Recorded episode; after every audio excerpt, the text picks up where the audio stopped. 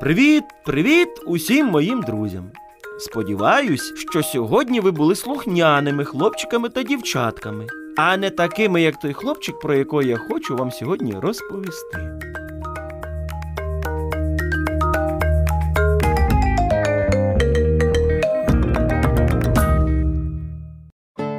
Мирославчик жив зі своїми батьками у невеличкому містечку.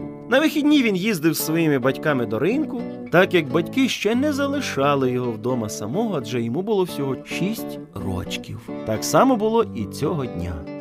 Давайте швидше збирайтесь, а то скільки ж можна чекати? Промовив тато.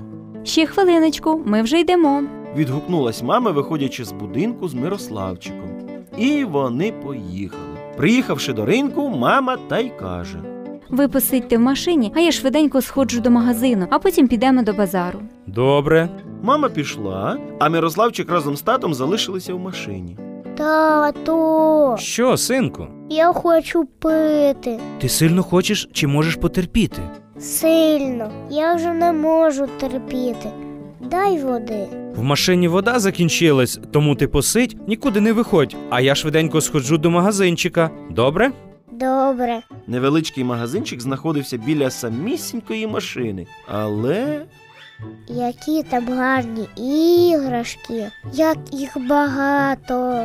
подумав Мирославчик, побачивши на вітрині сусіднього магазину багато нових та цікавих іграшок. І як тільки тато зайшов до магазину, Мирославчик вийшов з машини та пішов до того магазину, аби хоча б подивитись на ті іграшки. Тато виходить з магазину, сідає до автомобіля і бачить, що сина то немає.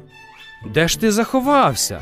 каже тато, подумавши, що синок просто десь сховався, адже машина у них була немаленька. Де ж це ти? Це вже не смішно, виходь, швиденько виходь. Але у відповідь тільки тиша. І тоді тато зрозумів, що його синочка в машині немає.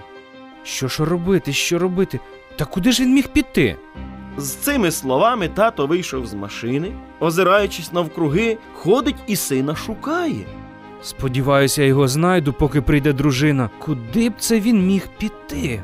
Сказавши це, тато помітив, що неподалік магазин іграшок, тому й підбіг швиденько туди. Прибігши, він сина не побачив, але показав фото продавцю. Можливо, ви бачили цього хлопчика? Бачила, приходив такий хлопчик зі своїми батьками.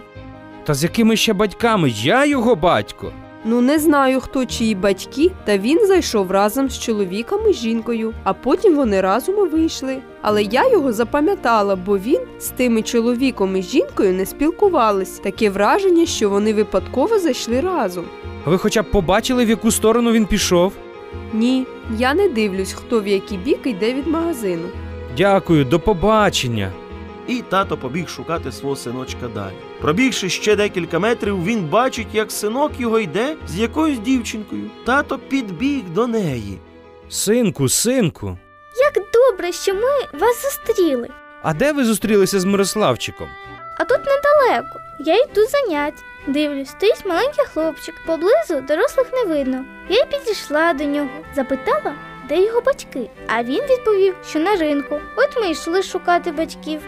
Як добре, що ти йому зустрілася. Мені здається, що так вчинив би кожен. Ну, не знаю. Величезне тобі дякую за твою небайдужість. Головне, що все добре закінчилося. І Мирославчик далі пішов уже з татом. Прийшовши до машини, мами ще не було, тому вони сіли. Тато заспокоївся і розповів своєму синочкові, що так робити не можна, що це дуже небезпечно, і добре, що все закінчилося саме так. А там і мама повернулася. І вони пішли всі разом по своїм справам. А мамі вони все розповіли аж удома.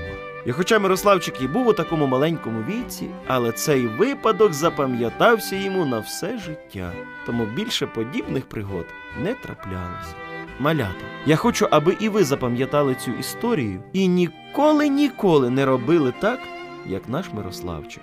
А час нашої передачі добігає до свого кінця. Приємних вам снів, мої любі, на добраніч.